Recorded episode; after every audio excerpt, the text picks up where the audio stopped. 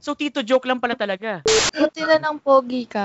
Ah, badi. Now I'm even more disappointed. Akala ko may story. Pucha naman. Okay, okay, balik tayo. These Drunken Midnights, I like where this is going. a presentation by the Slick Masters Files. Then bang, bang, bang. Here we go.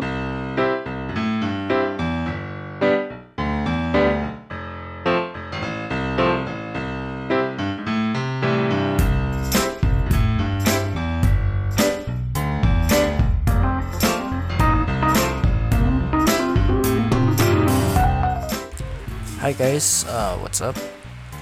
It says it has been one and a half months since the last time I recorded an episode. And yes, I'm back.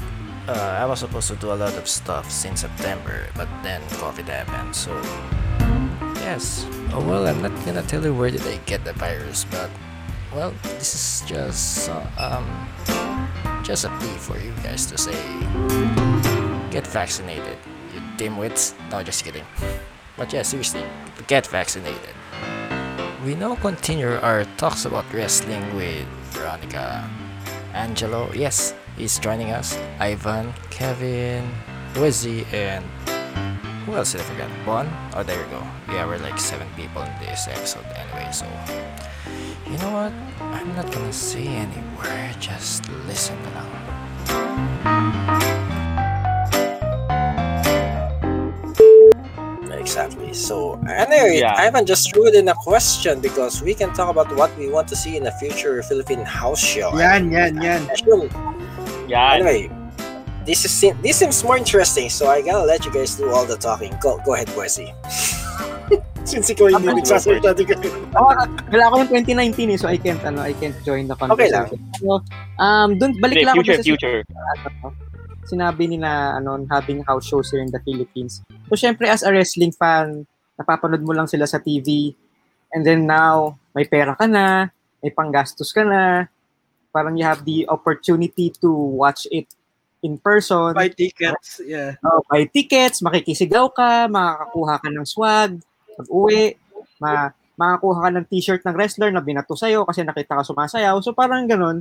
um, ganong, yung ganong experience, iba talaga siya eh, na parang kahit nag-experience mo siya noong 1994, 2006, 2009, yan, parang gusto mo pa rin bumalik. Kasi ultimately wrestling fan ka eh, and you wouldn't want to miss it. Kaya nga, di ba, Slick, sabi mo, naiinis ka kapag namimiss mo yung ano, pag nakakamiss ka ng ganyan, parang hindi ka naka-attend. So, ganun yung feeling pag hindi ka nakakaano. So, Hmm. to the question, sagutin ko na rin since ako na nagsasalita. um, what Go. we want to see in a future house show, tayo naman yung wrestlers na naka-feature. Like, yung like ginagawa ng ano, di ba, ng WWE na nag-feature sila ng bagong wrestler. So, sana may ganong opportunity na tayo naman in a bigger arena. Like, oh, lagi ko pinapan lagi ko nag lagi ako nagde-daydream na may MWF or PWR or whatever local promotion show na kahit sa Makati Coliseum lang gawin o kahit sa San Juan Coliseum lang gawin. Actually, dinidream ko Yeah. rin niya eh. Si Oh, Araneta same. Coliseum show. Oo. Oo. Oh, yung Araneta, um, Cuneta, kahit na. Ultra, yung bagong Ultra, ganun. So, ma- ma- masaya na ako na in my lifetime sana may maano natin na tayo yung. Tayo yung promotion Oo. na nag ganong shows. Yeah, I, I agree to that. Dinidream ko rin yung magkaroon ng arena show or bigger events for our local wrestling industry. Actually, nakikita ko na yung ano eh, yung excitement ng fans to see a wrestling show and they wanted more of it. 'Di ba? Pero since pandemic, Mm.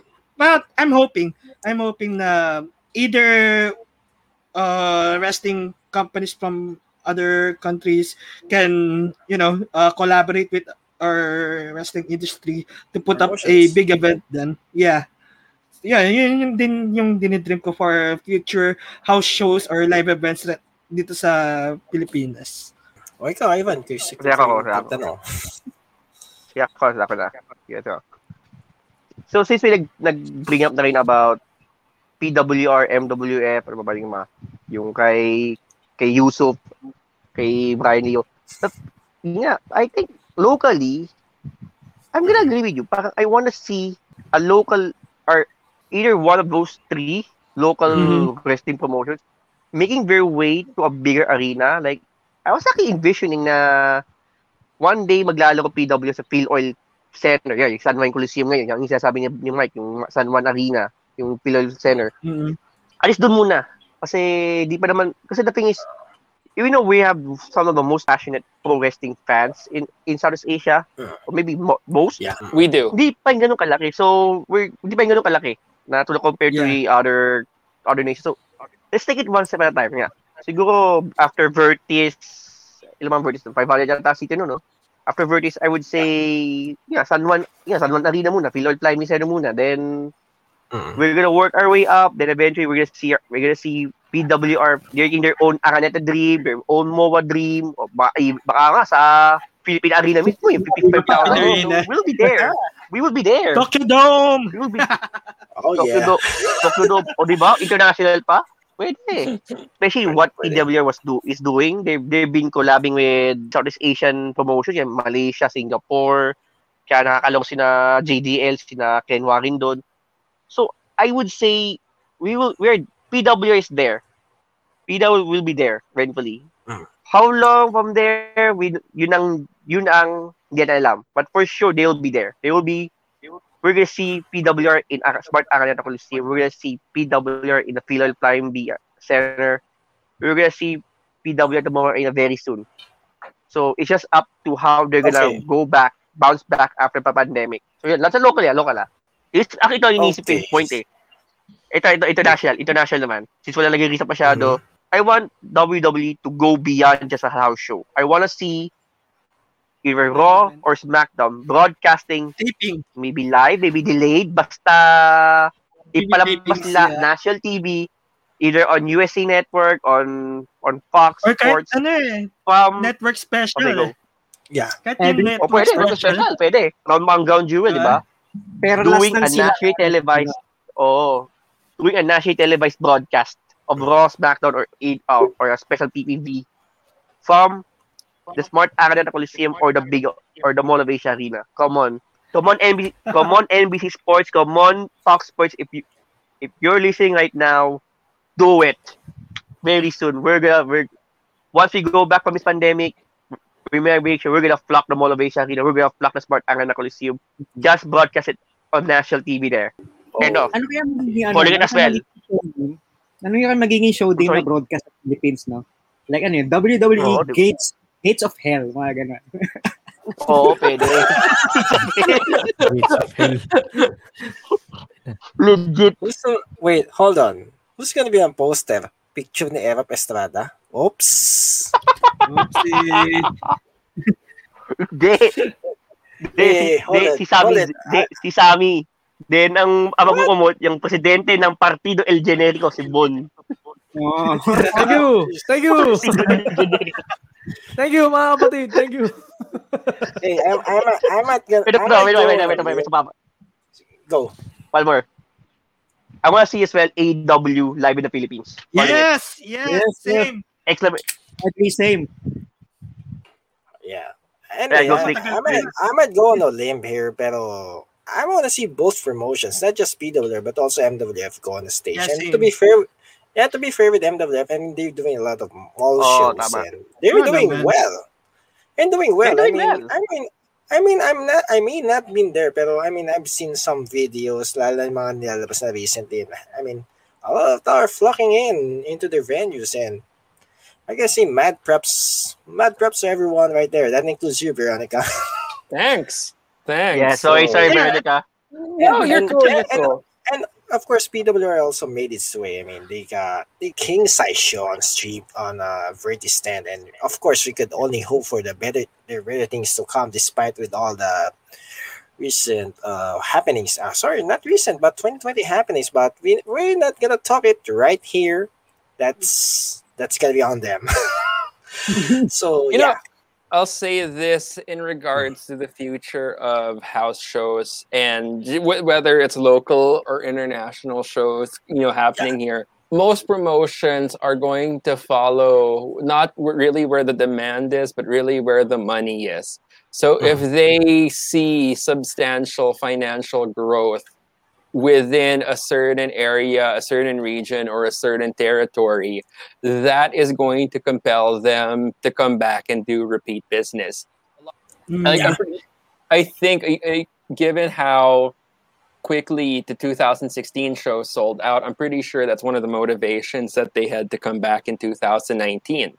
Um, so, for me, as far as international wrestling is concerned, it's only going to happen if people are actively buying the merchandise and actively mm. supporting financially those promotions. Mm. Um, the best indicator and the best gauge is if you go to a toy store and you mm. see WBE merchandise on the, Action the figures. shelves. Yeah. Yes. If you see the toys, it means business is good and there's local interest. But if you don't see any of the toys there, it means that there's no interest at all. Oh, naalala ko dati may wrestling ring pa nga yun. Tsaka tayo, yung mga toy belts. So Ito ba yung I mga think gawa ng Mattel? Yeah, the one, uh, but Uh, Mattel, Jack Specific.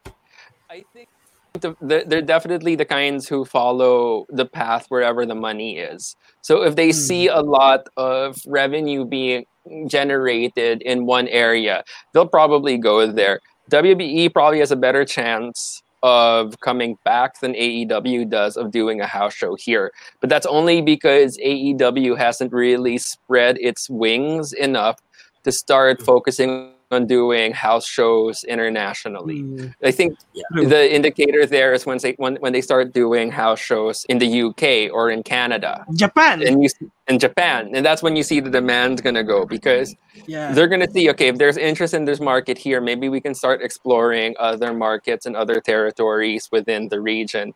Um, based on what I've seen, I think both the Philippines and Malaysia are pretty much the biggest consumers of WBE in the region when it comes to the in I think when it comes to localized scenes, the most flourishing ones are either in the Philippines or it's in Singapore, just due to the sheer number of promotions there. Um, I think for us to reach the capacity, whether it's MWF or PWR or WU, to actually be able to fill up um, big venues, it is entirely up to the audience.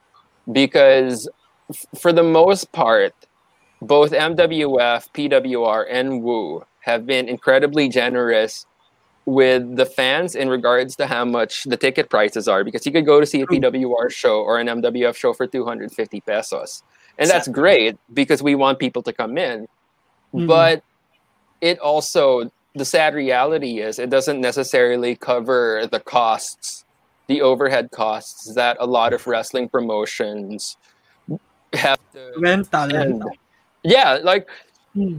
if people wanted to put up Makati Cinema Square was a blessing in disguise when we had it because running a show in Makati Cinema Square was only 15,000 pesos. And if you wanted to go low budget, all the equipment that you needed was there.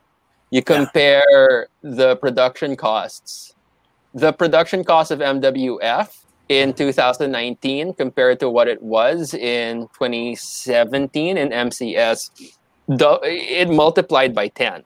Good lord. So MWF isn't a cheap show to produce. Um, so what I think what, what has to happen moving forward is that fans have to. I, I, it's not on the local, the our current set of fans, our, our smart fans, because we've been very fortunate and very just insanely fortunate just to have them. I see you guys, or I see a lot of the regulars, uh, whether it's Pepper or whether it's Martin or the Kayfabe Cafe guys at our shows, they have no idea how thankful I am because they paid the ticket to go there and they made, they went out of their way to go there. Um, so our core fans are okay, but it's more about now reaching the fans outside of our core fans. Yeah, And- talk about expanding, man. Yeah, and I don't I don't know if they're ready to pay five. I know our current fans would be okay with spending five seven hundred pesos on a ticket because they support the product. But I don't know if other fans outside of our core fans are willing to spend that much to see PH wrestling. And one of the sad realities is that when people see PH wrestling who are not involved in the scenes, it's either oh shit, there's wait, there's there's wrestling here, my wrestling dito, or it's like shit, but but dito. Oh. So it's up to us to be able to overcome that hurdle and get the financial support that we need for the promotion to grow and for the talent to grow. Because if you look at things from the point of view of the talent, a lot of these guys are either double they either have day jobs or they're still in school. And Yeah. they Mhm. they put their bodies on the line just to see pro wrestling grow in the Philippines. So I think for us to be able to hit the heights where we could fill up an ultra, where we could fill up an Araneta or even a Skydome, um, we need people to start being open to the idea of paying premium prices for Yes. for wrestling because Yeah. I think it, it a, a lot of it also has to do with the culture here because Um, because if, if when you think about it, how many people here in this in this podcast have paid for a pay per view? I tried. I tried. Okay, Me for all That's- out. Uh, Kaka-order okay, that's normally like 40 50 dollars. So that's what that's two. Hmm. That's 2500 2000 to Yeah. 2000 to 2500 2K to 2.5. Yeah, there we go. Not a lot of people can or are willing to pay two thousand five hundred to you know to order a big show, and that's a sh- that's a shame because the the workers should honestly be earning a lot more than what they're currently earning. So I think really for it's it's possible for us to get to those heights that we all want where BH wrestling is so popular that it's easy for us to fill out Araneta. We're a staple in Araneta, regardless if it's PWR or MWF. We just have to change the mentality of the audience in regards to paying for it. Because the best take takeaway there is that if you're a fan, uh, regardless if you're a fan of Fabio Makisig or JDL, um, you want you want to make sure those guys have careers and you want to be able to help propel them to the level where they have long healthy careers that's Yeah. honest honest to god why i cringe when i see guy, local guys doing really risky shit because it's like oh dude we're not even there yet. Don't, don't put your body on the line for something like that. Um, but we we can get there and we will get there. All we need really is just more support from a bigger audience um, and the willingness for people to pay more exclusive prices for for wrestling.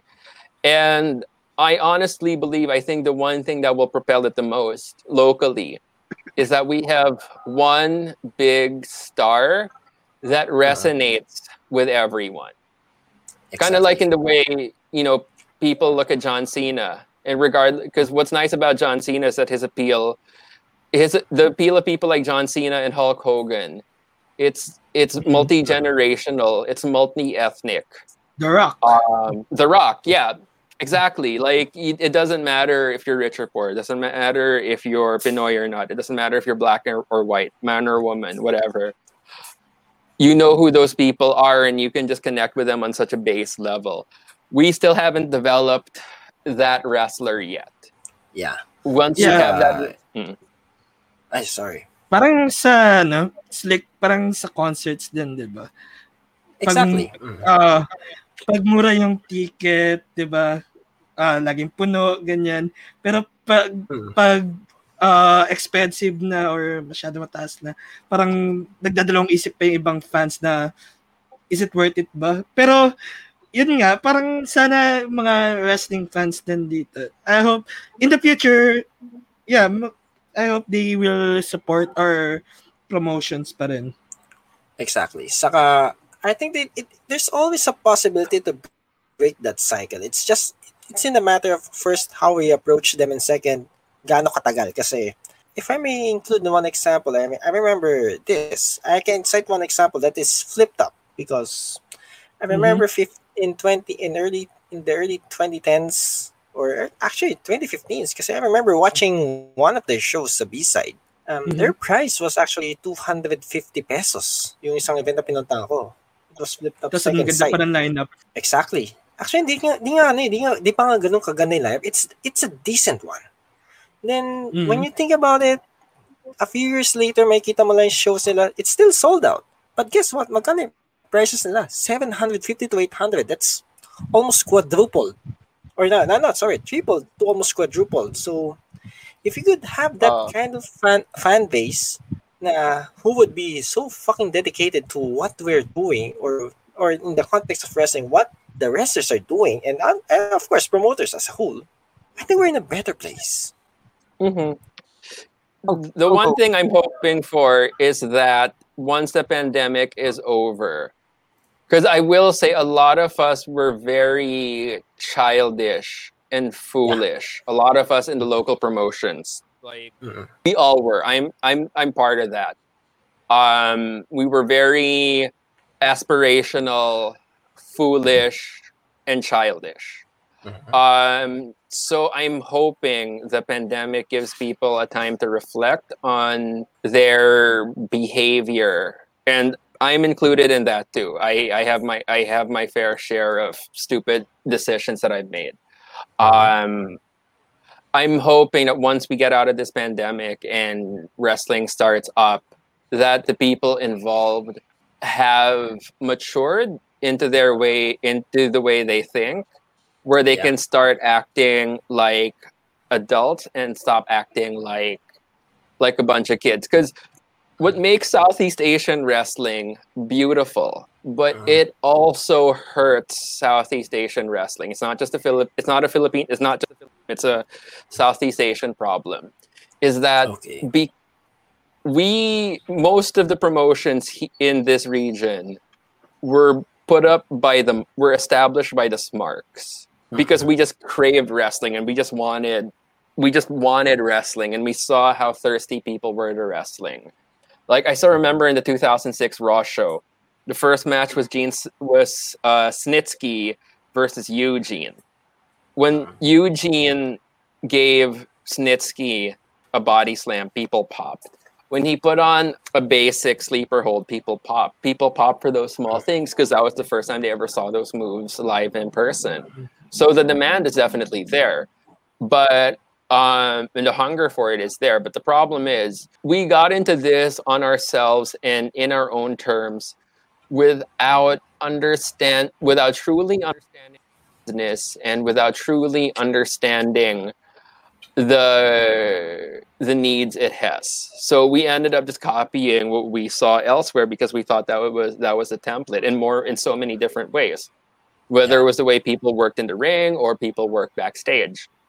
Um, so a- also the growth is just also up to everyone involved to to just grow up and try to find our own identity now, divorced from what we knew before.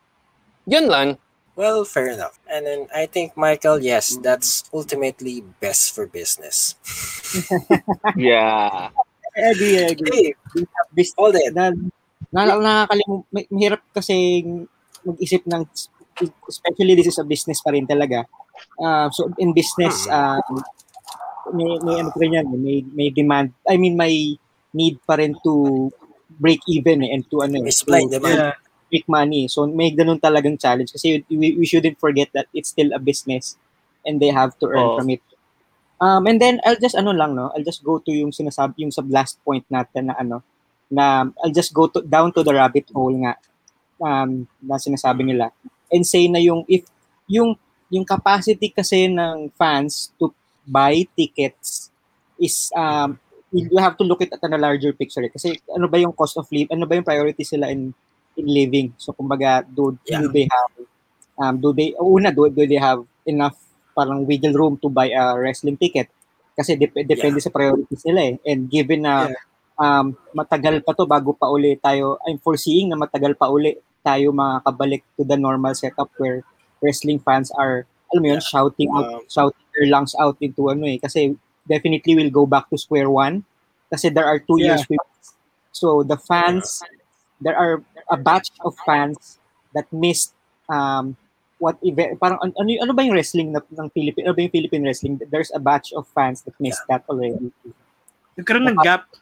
Oh, nagkaroon ng gap na, oh, kailangan ulitin uli, i-build up uli. So parang I'm really foreseeing na matatagalan uli yung, ano, yung ganung proseso ng winning more, not back eh, not, not just winning back eh, but winning more um, pre-pandemic from compared to pre-pandemic. So, and then ultimately, um, another positive note naman doon, kung ang BTS fans nga gumagastos ng libo-libo just for their fandom eh. Feeling ko Mhm. naman nagkaroon ng ganong aspect kapag talagang nag-flourish na yung Philippine wrestling scene. Ako, makakita ka talaga na lahat ng Oo. merch ng many wrestlers. Nakakanggit nga sa Japan. Di ba? Mm. Naging culture na nila yung Oo. wrestling mismo. And I mean. I mean, ano nga yan? I mean, there's a lot of guys nga na who would buy, who would spend like tens or twenty thousands of pesos just to get a replica of a, of a championship belt. So, Belt. and I know it's kind of on a personal level, parang it's kind of like, oh, that's kind of overboard. But you know, that's that's what you can do for love, for for your fandom, for whatever. I mean, Yeah. I give mad props to that, despite na my initial opinion of that. Saka, anyway, anyway, before we ano, before we actually round up the conversation, nakalimutan ta- natin tanong yung same question kay no, kay Bon. Sorry. Yeah, yeah. uh, The, um, well, about yung sa setting ng Sa local future wrestling. P- sa house show. Yeah, yeah, yeah. Yung sa pinag-usapan nyo, like, uh, I could go way off track, pero let's get back on track na lang. Yeah, I want to see, like, um, local house shows um, na mag-branch, like, uh, out of NCR. Kasi, Oh, yeah. la- yeah, lahat kasi ng Oh. ano. Pero like, On maybe tour. before, yeah, on tour, yeah. On Pero tour, maybe before pwede. nun, maybe like, I don't know, ma-pick up ng ng sports commission ng bansa natin yung uh, promotions. So, so that, like they could back up yung promotions para magkaroon ng enough resources to um, branch out ng NCR. So like maybe every month merong show like maybe sa dito sa Cavite, sa Cavite, sorry. um, dito sa Cavite like um, sa isang gymnasium sa Bacoor and then like maybe uh, sa following month sa Laguna naman. You know what I mean? So like, yun, sana mag Para hindi puro basketball na ginaganap sa mga gym. yeah, yeah, yeah, yeah. Saka para like, um, kasi, let's face it, mas maraming wrestling fans sa NCR compared sa ibang regions. So at least meron silang knowledge na, uy, may, may wrestling dito sa, may wrestling dito sa local scene. Like, tara, tignan natin. Diba? It gives Um, more promotion. Yeah, yeah, yes, yes. Tama, tama, tama. As for international naman, um, shit, I don't know if if ever na babalik ang WWE. Well, They'll kung- be back. Yeah, They'll be back Uh, all right, sure. they'll be back. Pero like, let's consider yung situation natin ngayon sa bansa. Like, maybe Oh yes. 10 years down the line pa. That's that's probably like five to ten years down the road. I I must say. Kung Yeah, yeah, yeah. if and only if kung mag-resume mag-resume tayo by Ah. sometime next year. Yeah, Pero, kasi stuck- you know, stuck- Mag-resume na yan. Yeah, stuck pa sa, stuck pa sa tayo sa face shield eh. Pero like, Mm. kaya if ever na bumalik, if ever na bumalik sila, I, gosh, with the product today, I'm not sure if manonood pa ako. Pero like, good for them if babalik sila. Mm. And um, yeah, I'd like to see AEW uh, hold a house show here in the future. Pero like, maybe, if ever nababalik ang WWE, dapat lagan nila ng local flavor. Like, Hell in a Cell! Pero sa Bilibid, diba? or Or like, they should AE team up with, or like, uh, main event ng AEW house perspective. show. Like, sige, sige, sige, go, go. Dude, street fight pero sa tondo. Oh, di ba? Street fight sa Tondo. Tondo Street Fight. Saka yung Oh my God. de, saka teka, saka halip na kendo stick, Arnis. Arnis, oh, di ba? Or, Arnis, oh, yun. yun, Arnis. yun, bagay yun. Like, um, Arnis stick. WWE with the local flavor, like, um, Tondo Street, uh, Tondo tag team street, Street fight. fight. Like, street street profits versus Mhm. the Usos. Kasi, para naman sila mga Kanto boys din kasi. Um, Who's maybe the have, The street fight. Maybe have AEW hold uh, a lights out match pero sa Meralco Theater. Para sakto, di ba? diba? So like, mga ganong house show, sobrang Okay, bebenta, ano? sa akin yun. Bro, okay, okay yung demo sa match. Oh, may uh, match. match. Gawing royal. Oh, Royal, Yung- di ba? Live at Sagiho. You know, I'll say this. Gusto ko yung live at sa Giyo. I'll, Iyo. I'll, I'll oh, say this, Sa, but I don't. dude, sa may parking lot. parang, parang mga pebbles doon. sa bato-bato. Imagine mo doon magsusuplex yun. Eh, Ba't mga bato-bato? You know, I'll Marble say this. sabay sa sa giho. I like that. God. You know, I want to see this, but I Go. don't want any local wrestler workers participating in it. I don't want to see any local workers in it. But I've always What? wanted to see a tournament of Death Manila. Oh. Oh. But- Don't get any local workers because they're too precious. But just get a bunch of like the, the American ones who just want to fuck each other up and just do Tournament of Death Manila. Because even Tournament of De- Death Manila sounds exotic and violent. Dude, dude, you gotta go Nick fucking Gage right there. Right? You Send GC Dub peeps here. Right huh? down? Moxley. Like, ha- uh, have him compete in a fucking King of the Ring style death match sa Tondo. Like, Hari ng Tondo match, di ba? Oo, hari na ito tournament. I like Hari that. ng Tondo tournament. I like that. Diba? Oh my God. Buti ba nga kayo, yan yung iniisip niyo mga house shows, samantalang yung akin, sa ano lang eh, sa amphitheater lang na Riverbanks eh. Yeah, parang House show, ginagawa, diba? At least, show. ginagawa ng ano. Hindi. Suggest ako Ano? just Yeah. Ano? Pinoy version ng Final Deletion sa Marikina River it- itatapo yung bangkay. Diyos ko. Ang naisip mo nga, ano lang, Marikina River version ng Royal Rumble, pag tinapon ka doon, kakainin ka ng janitor fish. ha, di pala kakain, nahahabol lang pala. Mali. Oh my gosh. Pero yeah, ima- I mean, imagine mo tatapon ka sa top rope, tapos ang ending mo sa ilog na. But anyway, I digress. I think a lot of admins from Kayfabe Cafe knows how to talk about that that stipulations best than I do. Kaya yung chat thread yan. Masaya yan. Oh. Filipino Hindi, may- wrestling Ano? stipulation ideas. ano, I, I, I, this best saves for another Oh, for another episode, but anyway, go ahead. Oh, tama. Ano na episode yan? Masaya yan. A lot of wrestling fans here have been passionate. I mean, not in numbers, pero in quality. So I guess we hope by that time we, we could probably get more of like probably two hours of SmackDown and three hours of Raw sa free TV. Kasi ngayon, tig-isang oras lang sila. Something that we could probably s- Tig one, tig one hours lang eh. Tig isang oras lang eh. Kasi Okay na, last time we have seen, okay na yan yung Kasi Raw one hour lang. sabagay, sabagay na, ang Tama. Me- medyo, ano rin, ano? I mean, man, the last time I've seen a Raw show three hours in Philippine TV was actually from Fox. And that was before the... Wait, there's Raw here. It's on Tap Go. Oh, Yeah, yeah, there you go. As in all yeah. three hours in ere? Hmm Pati Oh, NXT. nice. Yeah, and Ooh. NXT UK. Hmm. Now that's, Yes. now that's more awesome. So, there But you go. I believe that's live streaming, eh. hindi siya cable channel eh. Okay lang. Yeah, on an app, parang Netflix.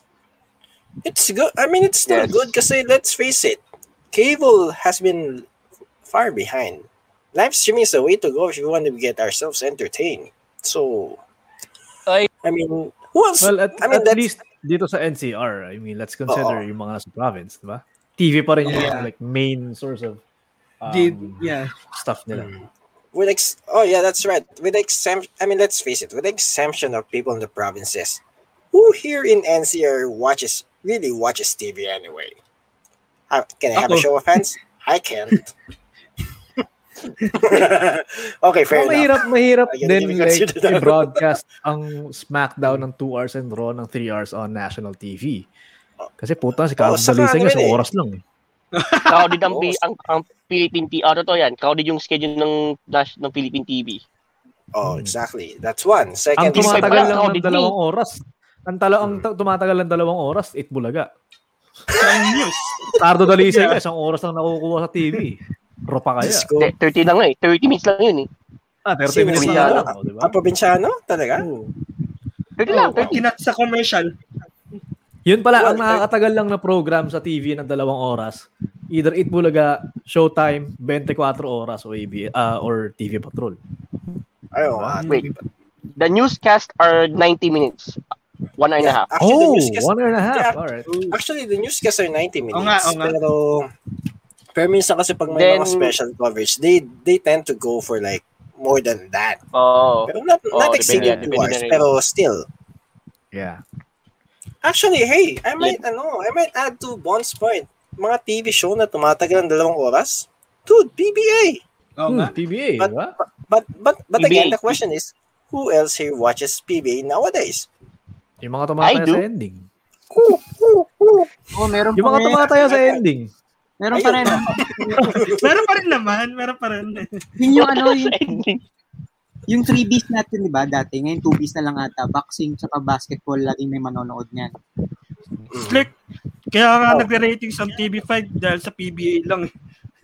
Totoo yan. Totoo, oh, totoo yan. Not even, Diba? not, think not a Ivan fun, can attest to funny fact. It's, I can attest that.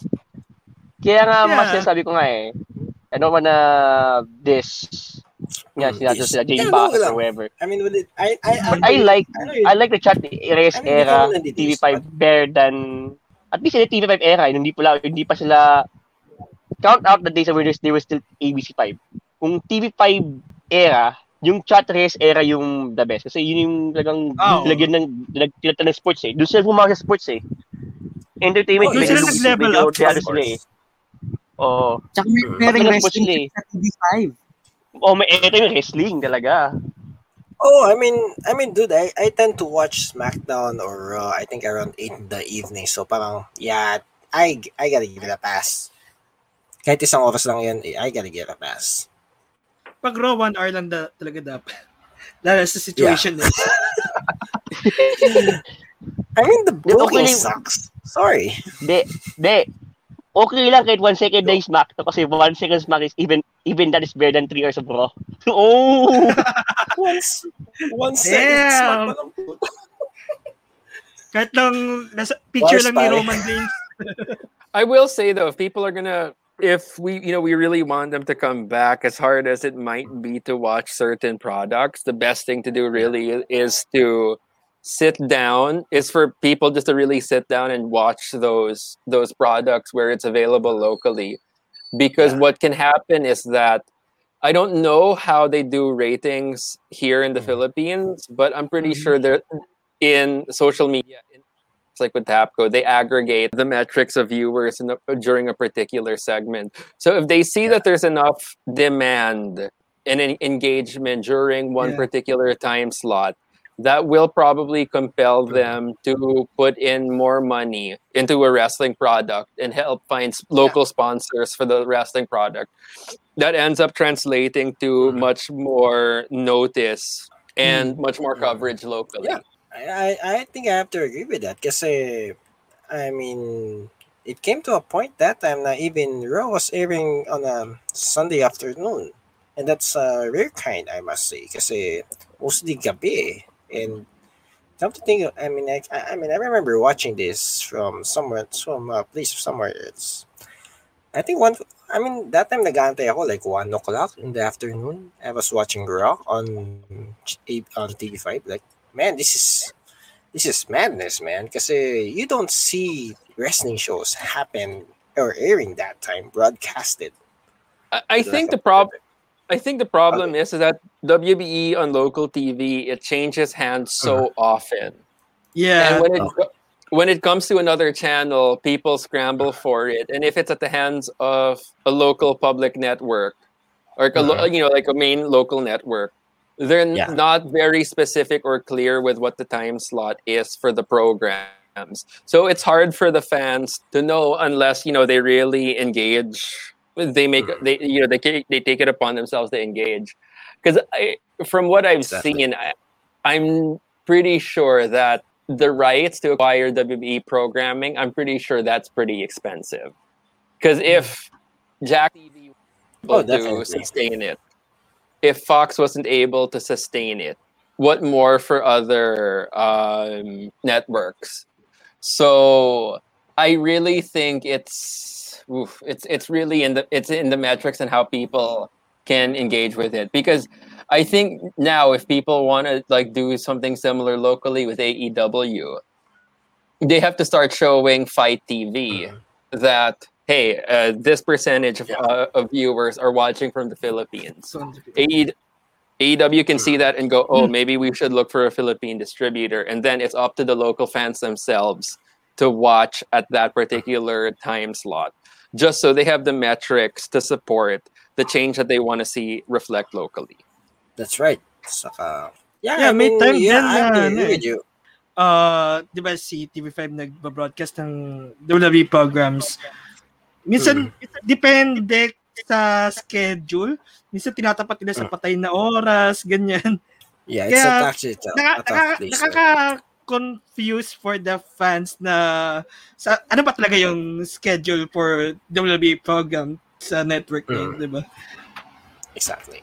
I, I think that prompts for a lot of people to to you know to subscribe to the WWE network instead of watch waiting it for waiting for you know to air it on the likes of Channel 5. Saka, let's face it, I have to agree with Veronica's point. I mean, even these successful networks now who've been fo- who've been partnering with WWE for quite a long time, like probably like um like Solar in in particular, because they they own Jack, they Mm. Fox, and even Star ABS-CBN, Sports. uh, Star Sports, Star Sports. and even and let's face it, even ABS-CBN, because they aired Raw on Balls channel at that time at the same time. Oo. They aired Yeah. and they also aired a lot some pay-per-views and raw episodes on Studio 23 back in the day before 2014. So yun. So yes, MTG show, abot ka pa. Welcome, Jello. ay, So, bakit ako umabot, umabot. Pumasok pa siya sa, sa, premiere day. So Ah, this has natin. been So guys, para Manila lang, this has been the biggest show I ever had with six guests. Woohoo! shit. This is yeah, this is a rare feat. I mean, I talked about Route 196 of a couple of weeks ago, and we when we were like five, four people. We were supposed to have like six, like like this one, but it didn't happen. so yeah, thanks Jello for dropping by. I appreciate it. Then, I'm here just for fun. Follow my podcast on your pa- mm. platforms. And done. Yeah. Thank you. Wala na ako gusto kong sabihin. Abangan nyo lang ano, if if you guys are listening here as we speak, please, guys, give follow, give Jello a follow and listen to his show. Kung lalo na kung ano kayo, lalo kung mas gusto nyo Tagalog na podcast and gusto nyo na unfiltered. Nax. Saka, syempre, wrestling din. So, yun. This podcast is brought to you by Slickmaster. His friends na hinatak na lang niya out of nowhere at punersang mag-guest and no one. Kasi wala kami mga sponsors. Baka naman, di ba? Ayan. No comment ha. No comment. Podcast to eh. No Sorry, comment. sorry. Root ang pinag-uusapan. What did I miss? The inuman part. Okay. Di inuman pa talaga, no? These Drunken Midnights. May fans ba siya? Nagbi-blip ka ba, prep? For over two episodes, kung sakali man na ma-edit ko to at ganun talaga two episodes. But yeah, we talk about a lot of wrestling stuff here. Of, of course, as always. And we talk about like, uh, ay hindi, singit na nga natin to. Total, nandito na rin naman tayo. How about your takes for All Out? Kahit pasimple nyo na lang. Kasi ako, di ko na, I mean, napanood ko yung buong event, pero I had to admit na that time, medyo busy ako, so I haven't, I haven't, I haven't really focused on the match. What's, kayo ba guys? For- Anong tingin nyo? 4 out of 5. Sige, go. 4 out of 5. Ano favorite match mo dun? Ano, um, ano, fi- siguro yung ano, yung steel cage tag team. Mm. Ay, solid nun, gagi. Ka- kahit ang haba nung duration niya. I mean, that shows a lot of shit, yo. It's Kayo ba, I mean, kayo ba guys, if you have seen All Out, uh, sino gusto mo na? Hindi ko pa napanood eh, so walang spoiler ah. Pero balita ko may mga babalik Ah, sorry. daw eh. May return daw eh, di ba? Parang Ay, oo. Ay, may, oo. may si Cody Rhodes. lang isa pare, dalawa. na dalawa. Okay. So, naku eh, walang spoiler ah. Basta alam ko yung Ah, isang sige, boy. sige. Spoil na sana Sige, ako ano- eh. Yung isa naglalaro. Road Out of yan. respect, out of respect naman kay Wesley, sige. Hindi ko sabihin. Hindi, joke lang, sige, go lang. Go lang, go na, boy. I I think I think Veronica has seen them, right? Um, I started no. I started it the other night, but I haven't finished it yet. So I won't say I know the results, uh, I- um, but I haven't watched it yet, so I can't say I can't say much. Although I did watch one match the other night. Now Oh yeah. I think that was uh, the first, di ba? Yung kay Kingston sa kay Miro. I, I actually love it though. it was a good match.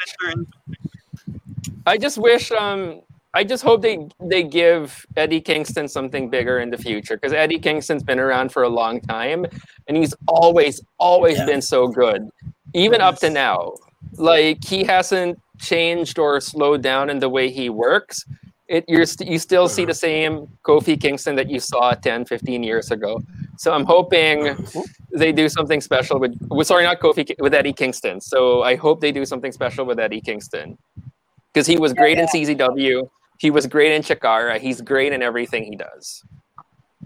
Okay. Fair Yeah. enough. How So about another you? How about you, needs, Bon? ano, Ah, sige, go. Another Kingston needs a big pay-per-view moment. So it's it's I'm referring to the USB. Mm. Mhm. What? Ano, joke lang. Um, yeah. Um, like ko Anyway. Eddie Kingston, I've, I've seen him in TNA. Ang ina, nag, na-slow ako dun ah.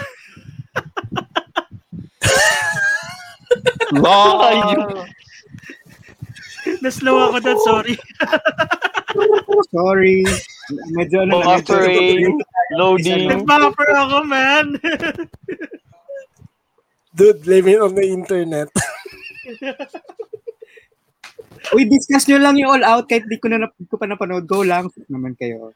Oh, Nahiya wala, wala. Actually, Go, I, go. I, I think I, I think I will discuss it match here, pero I've, I've pero sige. Anyway, I, I think for me lang siguro. I actually like yung match.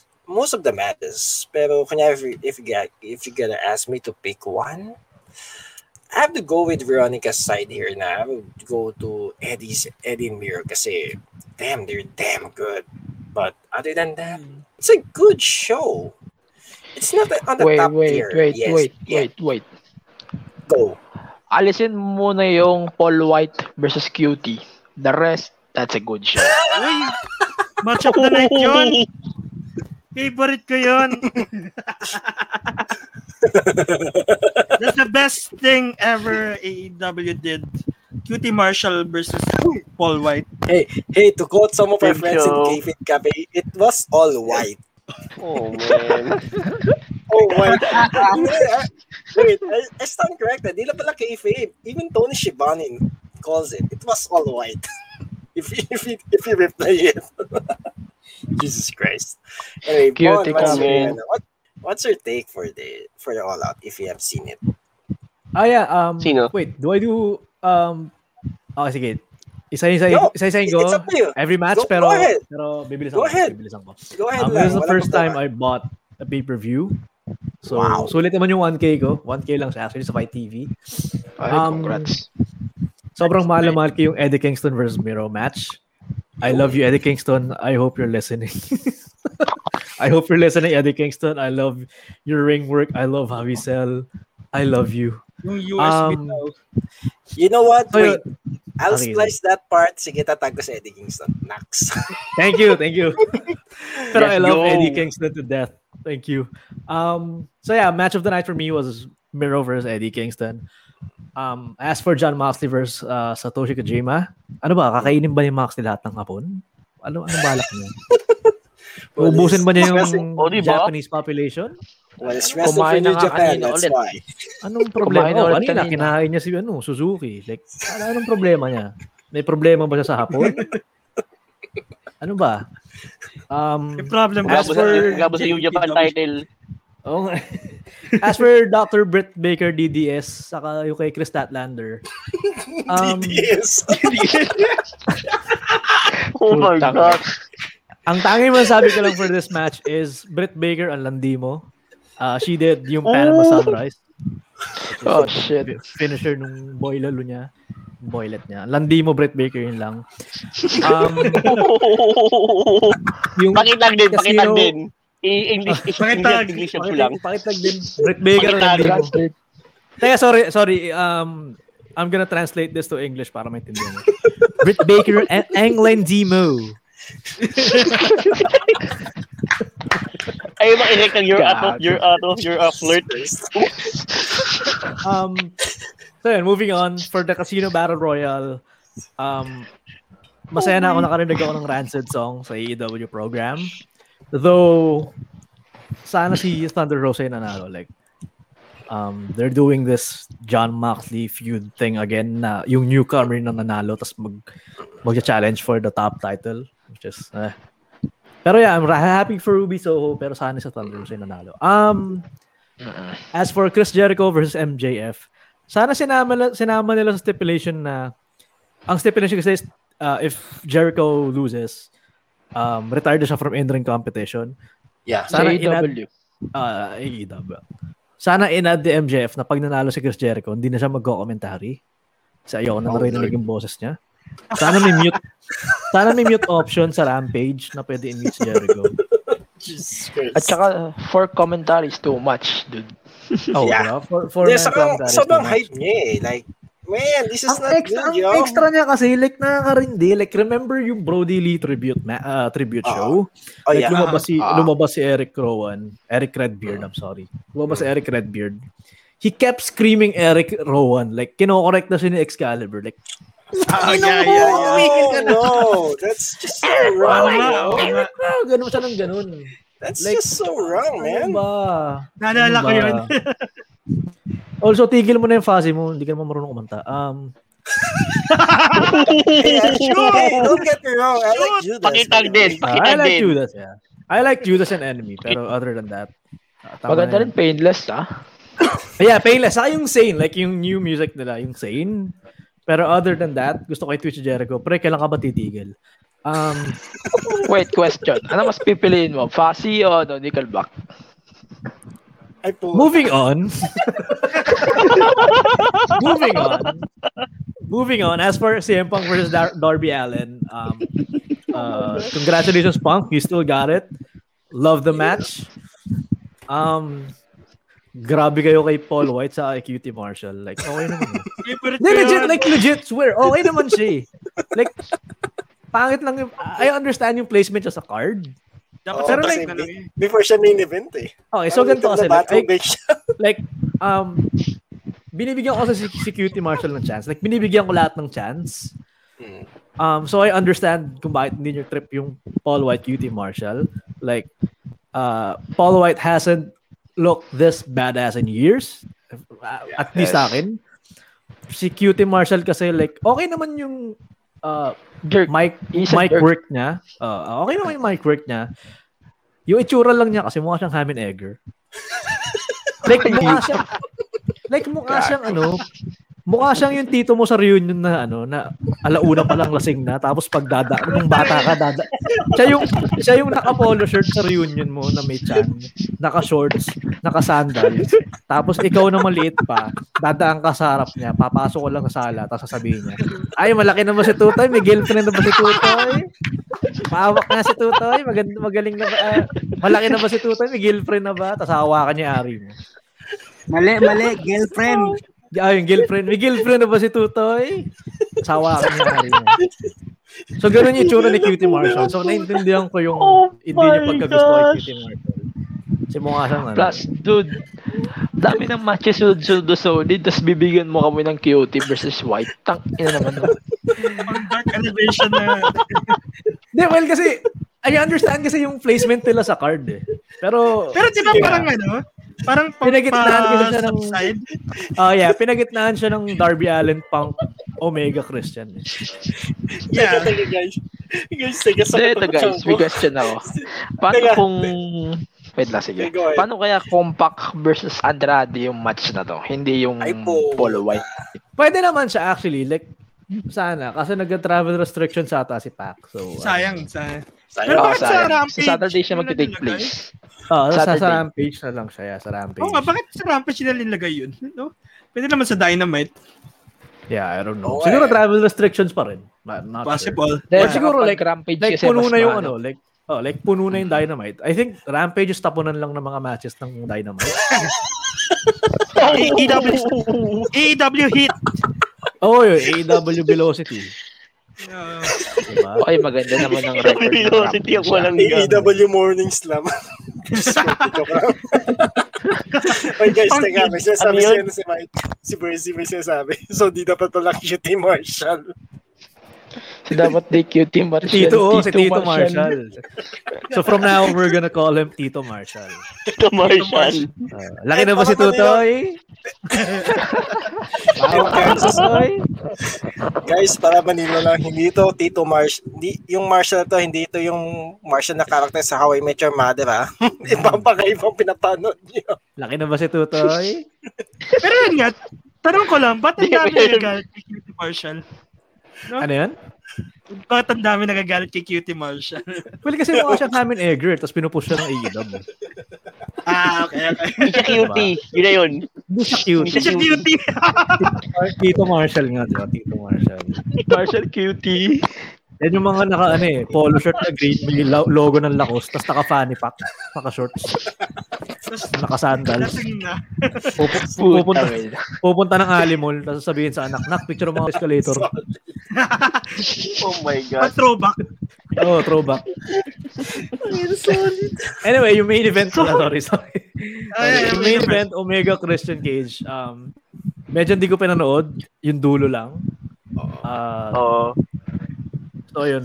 Ang So, question lang, bakit mukhang mas mukhang Adam Cole si Adam Cole dito sa AEW kaysa sa NXT? Hindi ko gets. Okay. Oo nga. Actually, Pero yun lang naman, overall good match. Ah, good. Ah, ba si good Adam pay-per-view. Cole? Hindi ko alam eh. O siguro lumiit lang sila, lumiit lang sila ano, sila Nick Jackson para mag-adjust sila lahat. Kasi, kasi level lang. Oo. Pre, elite mo, adjust kami sa'yo. Di ba? Nagmo, So yun, yun lang, yun lang, yun lang sa akin. Um, great, great pay-per-view. And I'm sorry, hindi Wait, ko nilista yung... question. Ah, sige, okay sige, lang. sige. go lang dyan. Hindi, feeling ko kaya ano, may may hula ko bakit parang mukhang maliit si Adam Cole. Bakit? Kasi Bakit, tumatangkad siya pag sinasabi niya yung boom. So I think wala siya opportunity to say so. Yag. Ayop. Pero Kasi yun, great. siya ng kamay. So na-stretch yung yung yung buong katawan mic niya. Yeah, yeah, yeah. So yeah, great, uh, great pay-per-view. A great pay-per-view and I'm sorry hindi ko nilista yung Lucha Brothers versus Young Bucks sa review. Kasi I'm sorry, I'm sorry, marami, alam ko may alam ko may magagalit sa akin. Pero hindi ako naglilista ng spot ng spot fest. Ang nililista ko matches. Spot fest. Kasi like, I'm sorry, ah, that's like, for sorry, match is so sobrang good. spot fest ng every time Young Bucks Lucha Bros. Like remember All Out 2019 uh, ladder match for the AAA Tag Team Championship. Sobrang spot fest nila. Ito pang si Penta kasi tont man tont. Para siyang para siyang yung bunso mong kapatid na pinaglaro, pinaglaro mo ng SmackDown vs Raw 2008. Tapos sa, tapos sabi mo yung yung paggalaw ng character yung directional pad, eh di ba tont yun? Ang galaw yung analog. So gina pinipindot na pinipindot yung directional pad. Actually, yung character. Kasi yung first Putang ina. first AEW show na pinanood ko yung in full, yung um, before yung return nata ni CM Punk, kung ako nagkakamali. Yun din yung napansin ko. Na ba't Baton puro siya ng siya, tont, ano, di ba? Oh, ba't puro siya si- zero mie- zero mie- Zero, ano? miedo. Oo. Oh, parang puro, ano Zero fear. Bawat galaw mo, ganun? Buti sana kung ah, every ah, kung natapos yung taunt niya, may finisher agad siya na nakaline. Oo nga eh. Kaso wala eh. Oo, nag-iipon siya doon sa bar, sa finisher bar. Wala naman. Alam mo yung Ano, parang ano, yung parang paggagas, pag bagastos ka sa pansol, bawat kembot mo may bayad. Parang ganun. Oo, wag ganun. Ganun ka. Ganun na ganun. Hansol. Swimming. Yung mga Swimming, extra, Pansol ano, Laguna. Pang outing. Oh. Pang I know Pansol. Sa lungsod. I know, I'm from LB. Just though that's near that's near my place. Pero I can't Ah. remember may kumikembot sa papuntang Pansol. Dala I may mean, Pansol eh. Teka, bawat additional guys. service na bib, kukunin mo sa sa nirentan yung pool may bayad. So, bawat, Ah, okay. Kaya pala ko, yung iba yung kembot. Kaya pala ko mag Sorry, sorry, sorry. Sorry, Sorry, nga. guys. Nauna na, guys.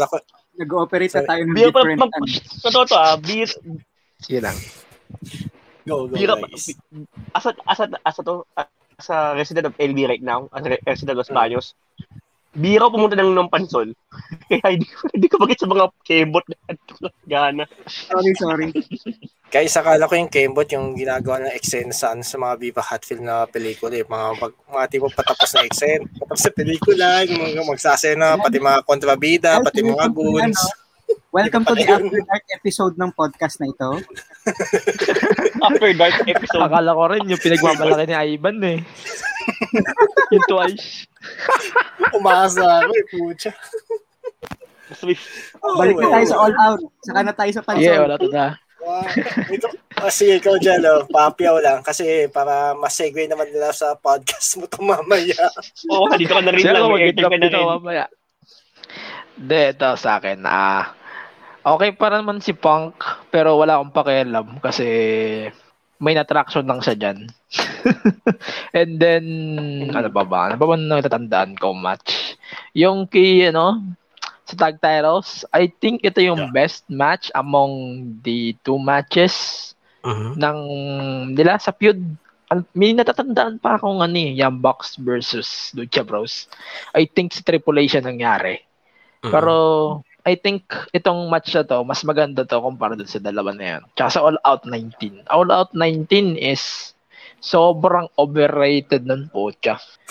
Sa, alam mo, on the point na, di ba, nag-drop sila ng two-part episode ng All Out sa YouTube.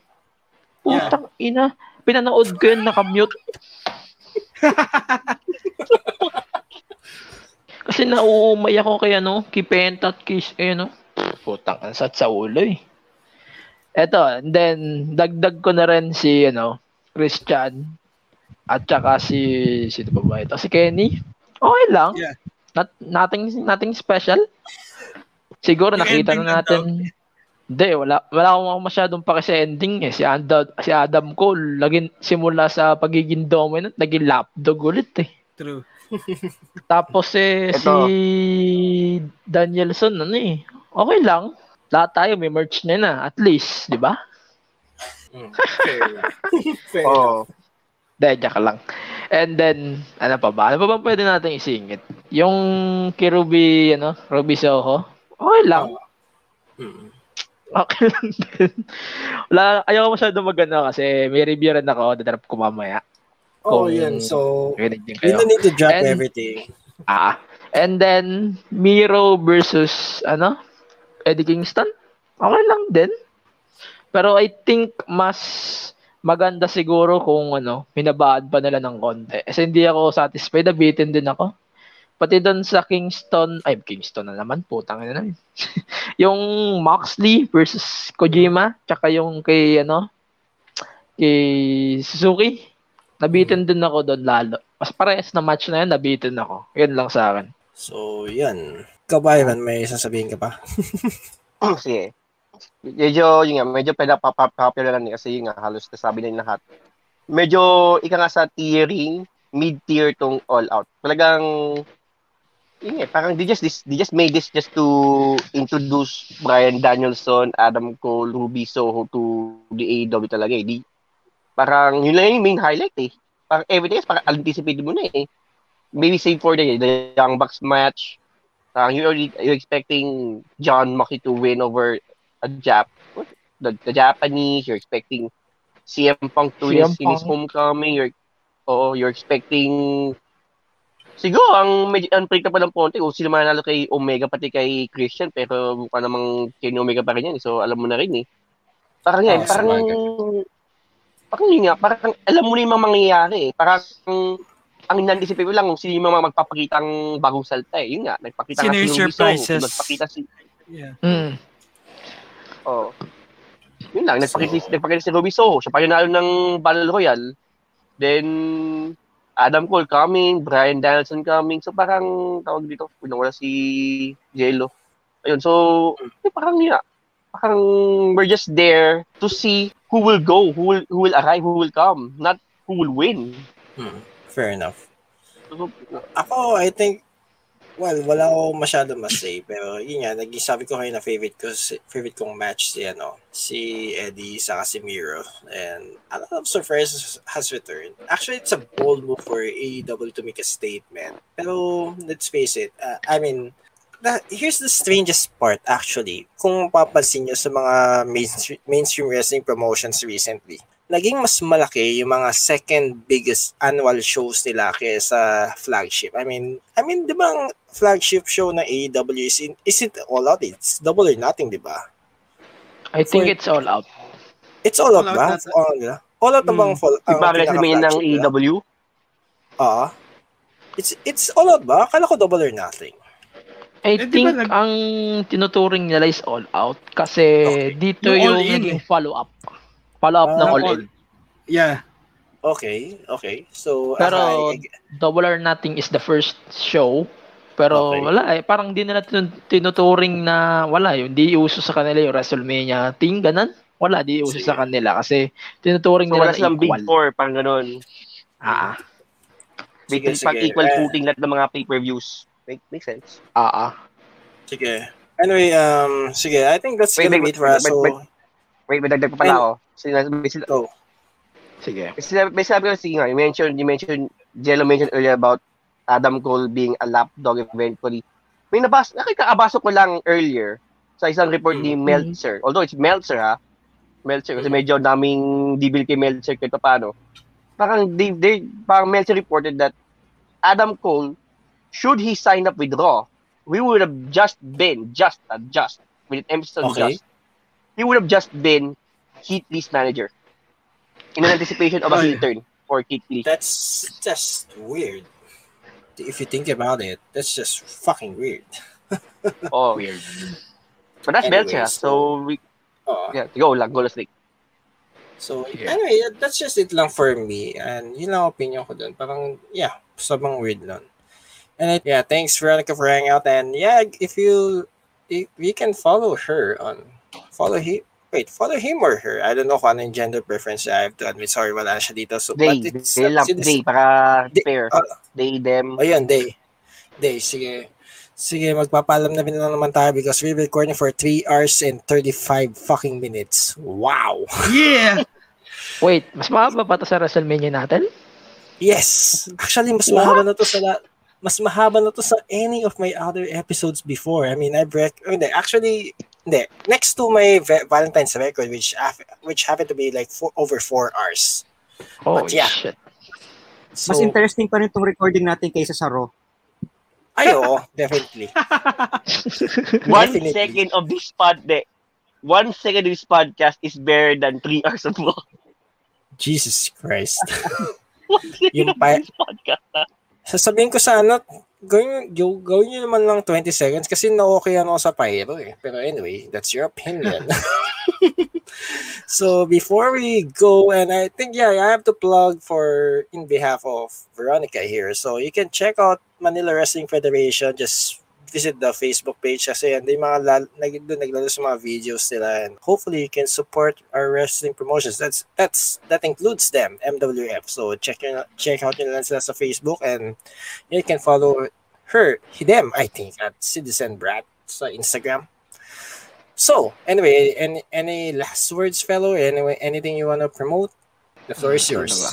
Ay, plug mo na yung show mo next, ano, um, Jello.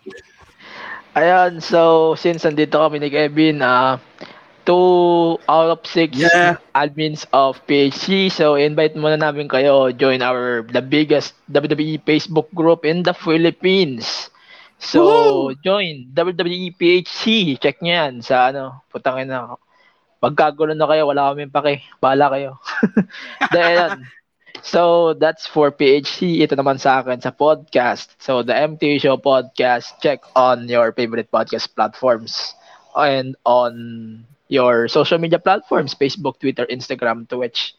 And yan, support other podcast on Pipe Network. Yan lang sa akin. Thank you. So, Bon? Um, gusto ko lang batiin si Tito Marshall. ah, may girlfriend na ba si Tutay? Tutay! Pahawa ka ng Tutay! Hindi, ah, meron ba?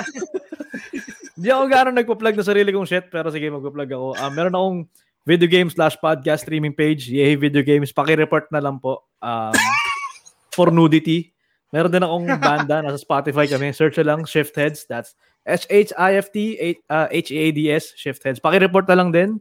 Um, nagme-message sa Spotify, bakit, naka, bakit naka-upload pa yung music nyo dito? Pakitanggal na lang, please. So, pak- pakitulungan po kami, paki-report na lang po yung page namin. Thank you. And Uh, Tito Marshall, spam. Tito Marshall, uwi ka na. Kakasa. Sige, boys, go. Ako rin po babati kay Tito Marshall. Ah, Mabuhay si Tito Marshall! Mabuhay!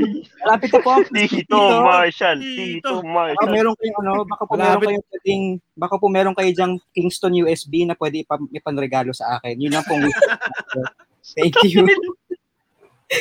Tapos po kung pwede tayong pumunta ng Pansol, mag-swimming tayo before Christmas. Okay lang po, Ti- Tito Marshall. Thank you. Wala rin then- Pasko, so lalabas na si Tito Marshall sa mga reunion.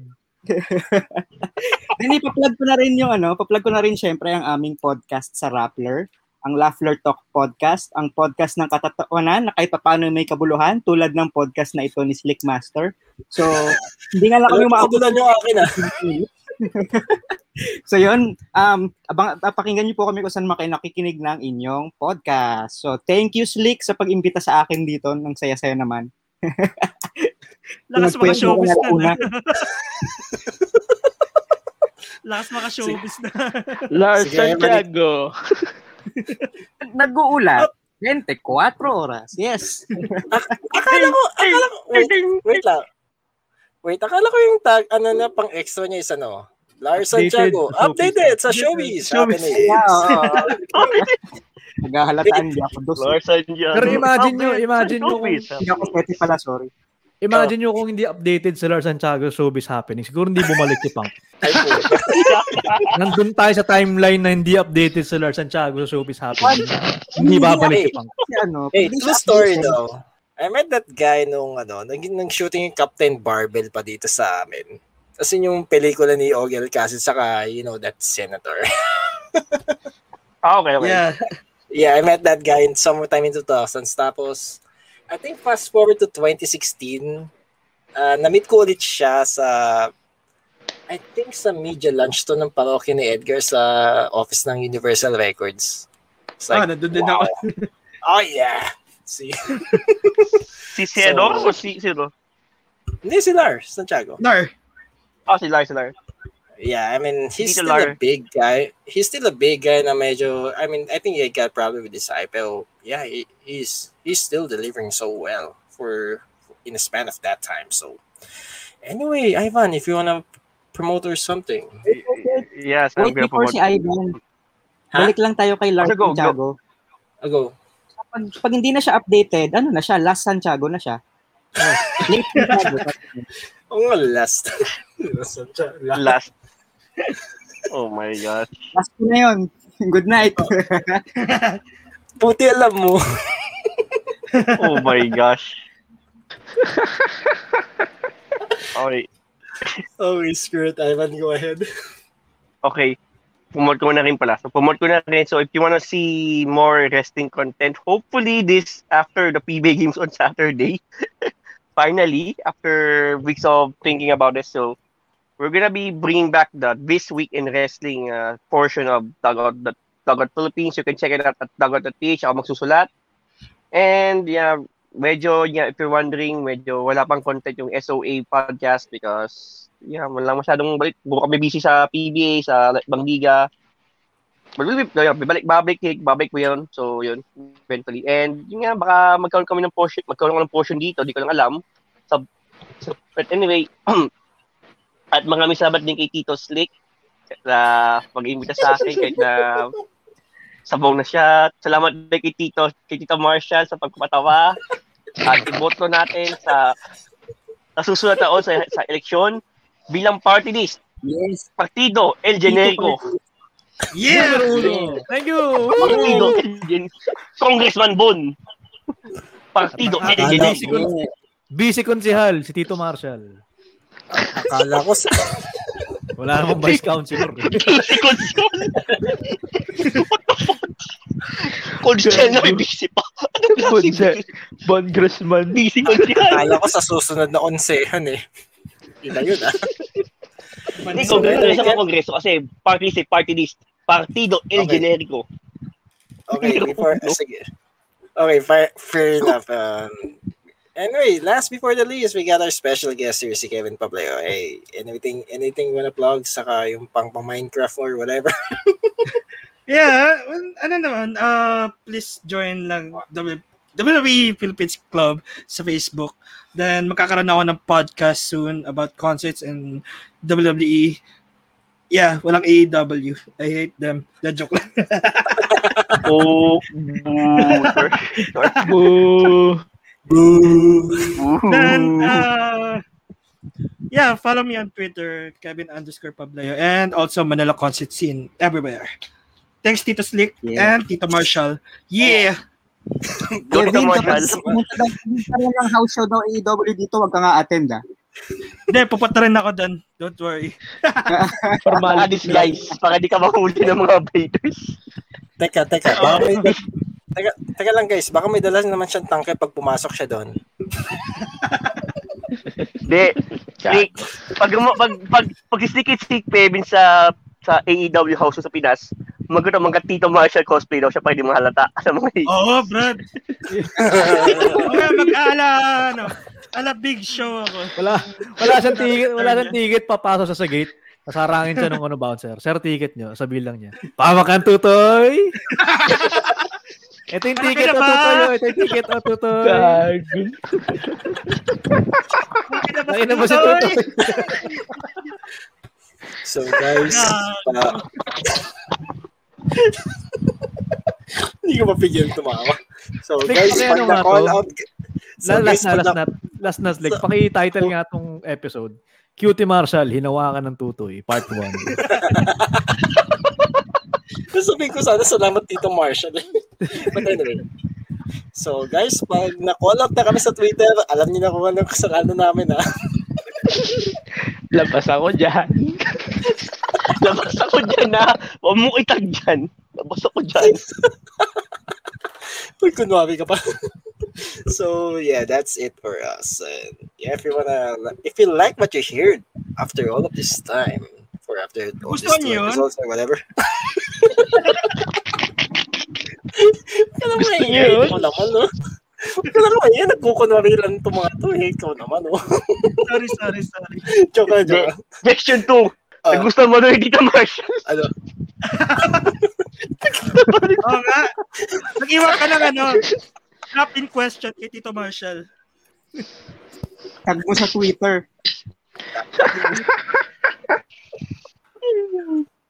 Oh, yes. So, yun nga, kung if you like what you heard, or, or even if kunya hindi nyo natapipan, just, well, what more you can do, just follow us on Spotify, Anchor, Podcast, and Google Podcast, or whatever podcast platforms you're listening, just listening to, just search for this Drunken Midnight. So, and also my Facebook page po ang podcast ito, just follow on facebook.com slash these Drunken Midnights. Yes, because and also, you can follow me on Twitter at twitter.com slash slickmasterph and instagram.com slash slickmastertheblogger. Oy, Ivan, nakalimutan mo, nakalimutan mo, nag-tiktok ka pala. Ba't ko sinabi? Hindi, actually si Ivan nagpa-practice na yan. Sasayawin niya daw yung sinayaw sa ASAP ng twice. Boy, retired na. Retired na ako sa TikTok dancing, no ba? Retired na. Uy, anong return sa Mga TikTok plus socials dancing? ko, Ivan nga. on IG, F, Twitter. Ano ba? Oh. Sige, tuloy mo. TikTok, may TikTok na rin.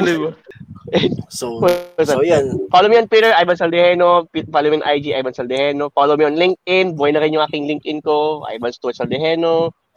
LinkedIn, Teka, teka, ba't- LinkedIn. Teka, pa-follow ka sa tweet, sa LinkedIn. Sigurado kayo, mga pang, pang professional trabaho ang post mo dun. Pat, professional ka ba sa. SEO dun? Professional doon. professional to professional Stanley Tito Marshall. Tito Marshall Fans Club, man. Jesus Christ. May nabuo So- po tayong bagong fans club. Commercial Fans Club. LinkedIn pa. Of all, of all social media sites, LinkedIn. Very smart decision, Ivan. so yun. So yun. Anyway, so that's it for us and ano pa ba? Okay. So that's it for us and I'm gonna give credit to our producers here. Actually, hindi, hindi man sila nandito pero yeah, they help making this recording work. So si, v, si VP Victoria and Bern Abraham. Dahil kung wala sa kanila, hindi ako makaka-access ng StreamYard na pinagre-recordan ko na for, for almost 4 hours and counting. Abot ba tayo? Jesus Christ. Pabutin So, natin. yun. Mga 7 So, minutes yeah, lang, if- 7 minutes. So, 7 minutes na purely Tito Marshall lang, Tito Yeah. Lang. Hey, I'm not, hey, I'm gonna stop right there kasi ano ako, may trabaho pa ako bukas. Si So, yeah, Tito Marshall, Tito Marshall. Tito Marshall, Tito Marshall. Mimit ko na nga kayo, mga walang ya kayo. so anyway, uh, so anyway, if you like uh, this show and other shows sa Bunk Collective, you can check them out at thebunkph.com. And you can also support us sa patreon.com slash thebunkph. Anyway, that's it for us. This has been a production of the Sleep Masters Files in cooperation with the Bunk Collective. So they're out. Well, actually, we're seven people here, pero siya minabasan na isa, so nauna nung mali. So, yeah, Slick's out. We're out. Peace. Out. Tito Marshall out. Tito Marshall out. Hindi mo sa sinama sa bilang, ano ba? Oo, bar tayo, di ba? 12 bars na lang. Talisa na. Anyway, These Drunken Midnights is a presentation by the Sleek Masters Files and Bunk Collective. Copyright year 2021. Wait, gusto mo ba bumalik ang pandemic doon? What? Ay, sorry, sorry. What? What sorry ba? Oo, nga. mali? Laba, nakinig ko rin yun. bro. Nanggana ka. Narinig ko. Butcha niya. Tawa ako eh. Tama na. Botcha Tama niya. na. Okay, fuck it. Botcha Mania. Ayaw na namin sa dalawang pandemic. Huwag mo nang dagdagan, pre. Oh, gusto lang namin bumalik sa wrestling, yun lang. Guys, sorry na. Di, di, Brad, ilang bote ano mo yung na bagong dyan? virus? Yung May- may galing sa China rin. Ay, ba yun? Duterte Yung bago na, virus. ba- yung bago na virus daw. Yan, Chinese. Duke variant. Kaya Taiwan. League mo variant ata yun eh. Alam mo, MU virus, sasabihin ko sana, teka, naglalaro na pala ng gaming yung ano, yung, var- yung virus ngayon. Kasi may MU eh. MU. Tagal na nun ah. Ang tito yun ah. Oo, oh, Brad, kasabayan palang run ata yan. Tag na, tag na actually, tag na. Ah, Ragnarok yan. kayong ganyan. yung Mew, yung yung Mew online, yung Mew online for those sa mga for those sa mga Gen Zs na, na, nakikinig sa atin, yung Mew online, yan ang gitna ng Ragna pati rag ng Ran. Oh, yeah. Tapos yeah, Ragna, Ay, Ragna, oo. then Mew, then Ran. That's right. That's that's right. yeah. That's right. So, yun. So yan mga So, syempre, para malino lang, walang may gusto bumalik ang pandemya. Sorry na guys ha. sabaw na po, sabaw na sabaw na po si Tito Slick, okay? Slick, Sa mga lahat mo. Dalawa na pandemic natin. Huwag mo nang dagdagan. guys, guys, that's what happens pag, naka, pag nakaisang dito na ako ng Red Doors saka nag-recording for almost 3 hours and 40, 40 minutes. So, anyway, guys, wanna go Yan. So, may, yung pagpasensya na po si Tito Slick. Yan I'm gonna turn off my mic. yan. Damn it, Ivan.